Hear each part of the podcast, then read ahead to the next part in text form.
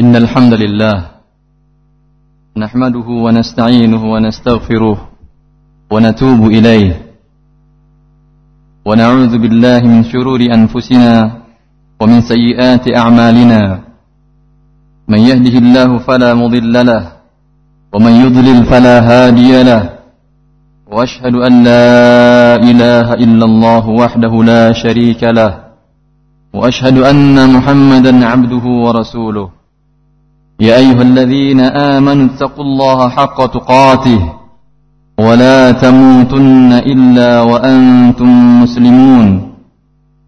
يا أيها الناس اتقوا ربكم الذي خلقكم من نفس واحدة وخلق منها زوجها وبث منهما رجالا كثيرا ونساء واتقوا الله الذي تساءلون به والأرحام إن الله كان عليكم رقيبا.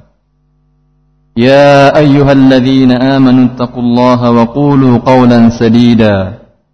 يصلح لكم أعمالكم ويغفر لكم ذنوبكم ومن يطع الله ورسوله فقد فاز فوزا عظيما. أما بعد. Hamba Allah yang dimuliakan oleh Allah Subhanahu wa taala sidang Jumat yang berbahagia. Allah berfirman dalam Al-Qur'an, "Wa huwa alladhi yursilu ar-riyaha bushran bayna yaday rahmatih." حتى إذا أقلت سحابا ثقالا سقناه لبلد ميت فأنزلنا به الماء فأخرجنا به فأخرجنا به من كل الثمرات كذلك نخرج الموتى لعلكم تذكرون Allah berfirman Dialah Allah yang telah mengutus angin sebagai kabar berita gembira di hadapan rahmatnya hingga angin tersebut mendorong awan dan awan mendung mengumpul berat. Kemudian kami turunkan hujan dari awan tersebut mengenai turun ke negeri yang tandus. Maka dengan air hujan yang turun tadi kami hidupkan negeri tersebut dan buah-buahan kami keluarkan dari putiknya demikian Allah. Nantinya akan mengeluarkan orang-orang yang mati membangkitkan mereka kembali. Semoga mereka ingat. Ayat ini menunjukkan menjelaskan kepada kita proses terjadinya hujan. Di mana Allah mengatakan mengutus angin. Lalu angin mengumpulkan awan-awan awan tersebut sehingga awan itu berkumpul mendung bersatu berat kemudian setelah itu turunlah rahmat kami kata Allah yaitu air hujan sungguhnya air hujan yang diturunkan Allah Subhanahu wa taala melalui proses yang sempurna ini merupakan sumber kehidupan setiap makhluk hidup. Allah mengatakan, "Waja'alna minal ma'i kulla syai'in hayy." Afala yu'minun? Dan sungguh telah kami jadikan dari air tersebut segala sesuatu makhluk hidup. Apakah mereka tidak beriman. Dalam khutbah singkat ini akan kita jelaskan bersama bagaimana adab Islam ketika rahmat ini turun kepada kita. Ketika hujan turun menyirami bumi, membasahi tanah dan menghidupi tumbuh-tumbuhan dan mengaliri lembah-lembah dan air sungai. Pertama, rahmat ini tidak turun sekendak manusia. Dia hanya turun berdasarkan perintah Allah. Seperti yang Allah katakan tadi, "Wa huwal ladzi yursilur riyah." Dialah Allah yang mengirim angin bagi tentaranya untuk mengikat awan tersebut. Maka turun dan tidak turunnya hujan tidak bisa dikuasai oleh manusia semata-mata atas kehendak Allah Jalla fi'ula terkadang dia turun banyak terkadang turun sedikit dan terkadang telat turunnya dan terlambat. Dan bila kasusnya terlambat turun hujan adalah Rasulullah sallallahu alaihi wasallam mengajak para sahabatnya keluar dari rumah-rumah mereka dengan berpakaian lusuh beristighfar sebelumnya kepada Allah meminta ampunan Allah Subhanahu wa taala karena pasti terlambatnya hujan tersebut akibat dosa-dosa yang mereka lakukan. Lalu mereka keluar berkumpul bersama dan melakukan salat istisqa, minta hujan seraya berdoa. Askina ghaithan mughithan mari'an mari'an nafi'an ghaira dar ajilan ghaira ajil. Ya Allah, turunkanlah hujan mughithan yang menjadi pertolongan marian yang menyegarkan marian yang menghidupkan nafi'an yang bermanfaat hujan turun yang bermanfaat ghaira dar bukan hujan yang membawa petaka dan bencana. Ajilan segera ya Allah, ghaira ajil, jangan lambatkan. Biasanya Rasulullah dan para sahabat berdoa dengan doa ini, langit akan mendung dan turun hujan. Kemudian bila tanda-tanda turun hujan telah tampak langit mulai mendung Bagaimana dijelaskan oleh Allah Subhanahu wa taala di proses turunnya hujan. Maka kondisi Rasulullah sallallahu alaihi wasallam berbeda mungkin dengan kondisi kebanyakan manusia saat ini dan sampai pun di masa beliau ketika langit mendung gelap. Hari gelap. Angin bertiup kencang. Seolah-olah hujan rahmat akan turun. Tetapi rona muka wajah Rasulullah wasallam menunjukkan ketakutan. Lalu Aisyah menanyakan kepada Rasulullah, "Ya Rasulullah, manusia bila melihat tanda-tanda hujan akan turun, mereka berharap dan bergembira rahmat turun dari langit. Kenapa engkau menghadapinya dengan raut muka yang berbeda. Rasulullah mengatakan, Ya Aisyah, Ma yu'amminuni an fihi adab.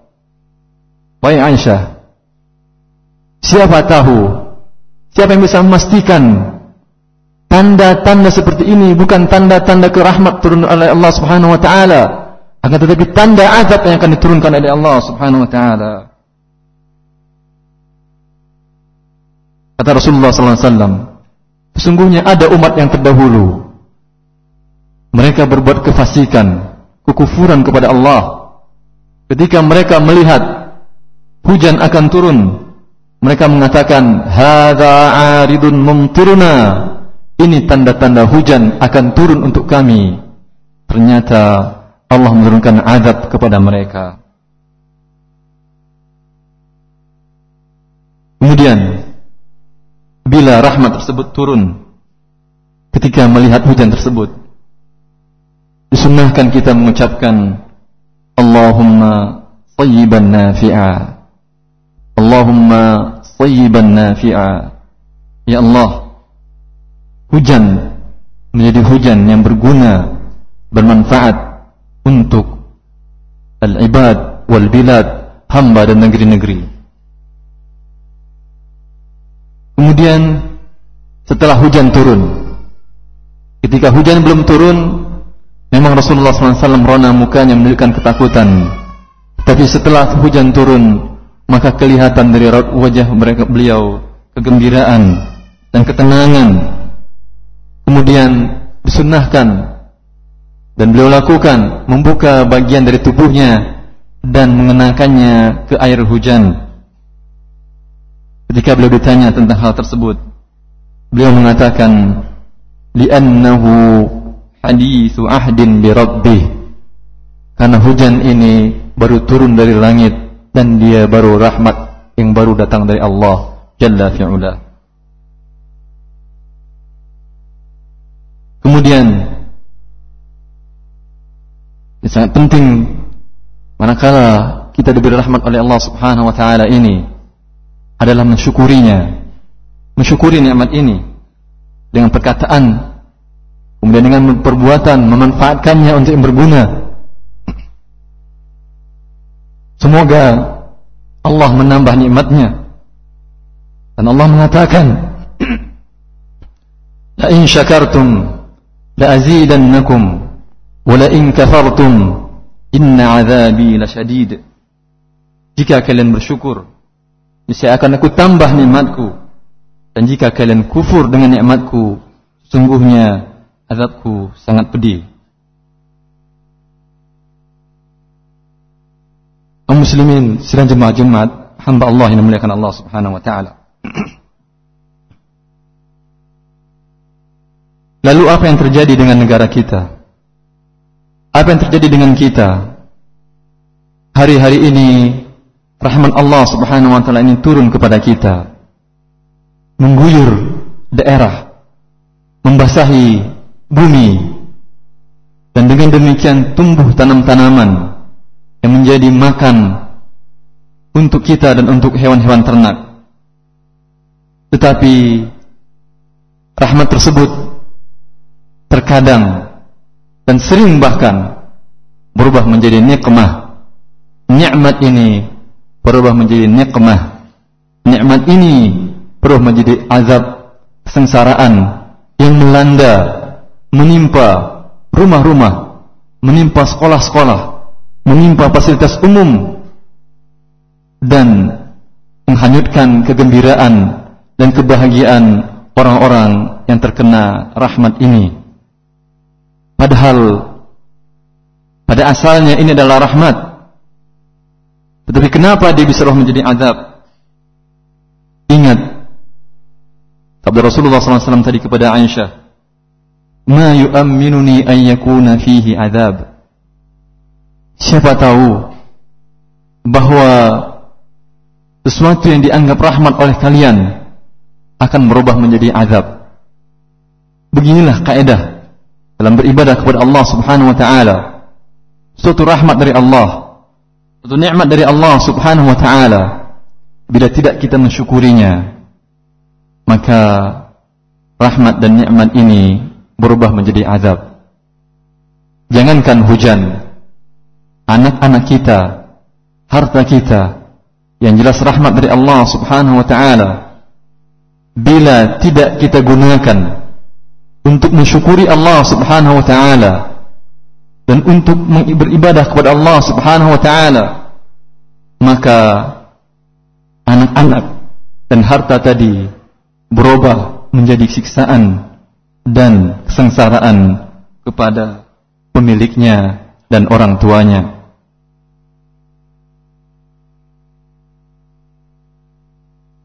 Rahmat Allah turun dari langit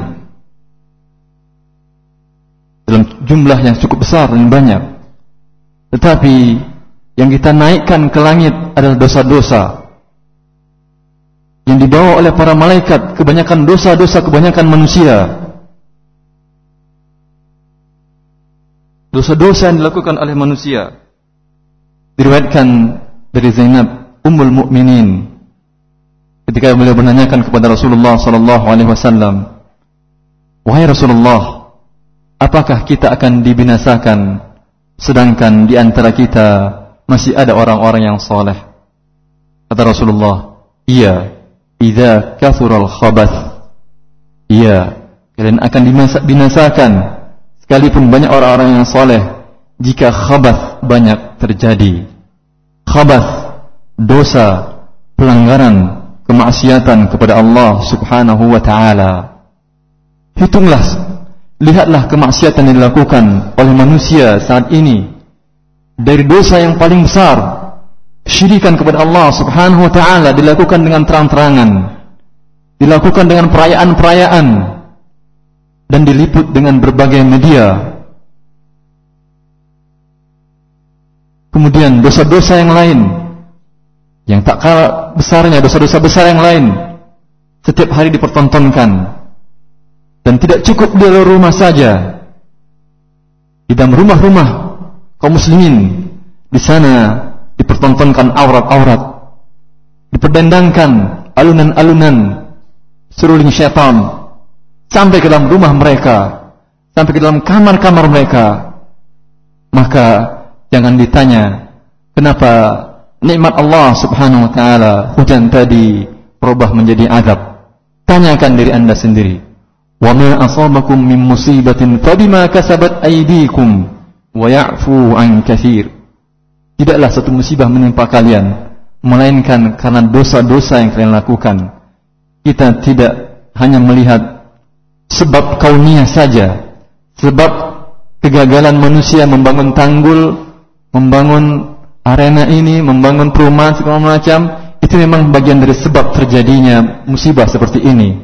Kan tetapi lebih dari itu Ada sebab di belakang layar Yang jarang orang mengerti dan mau mengakuinya itu dosa-dosa yang kita lakukan.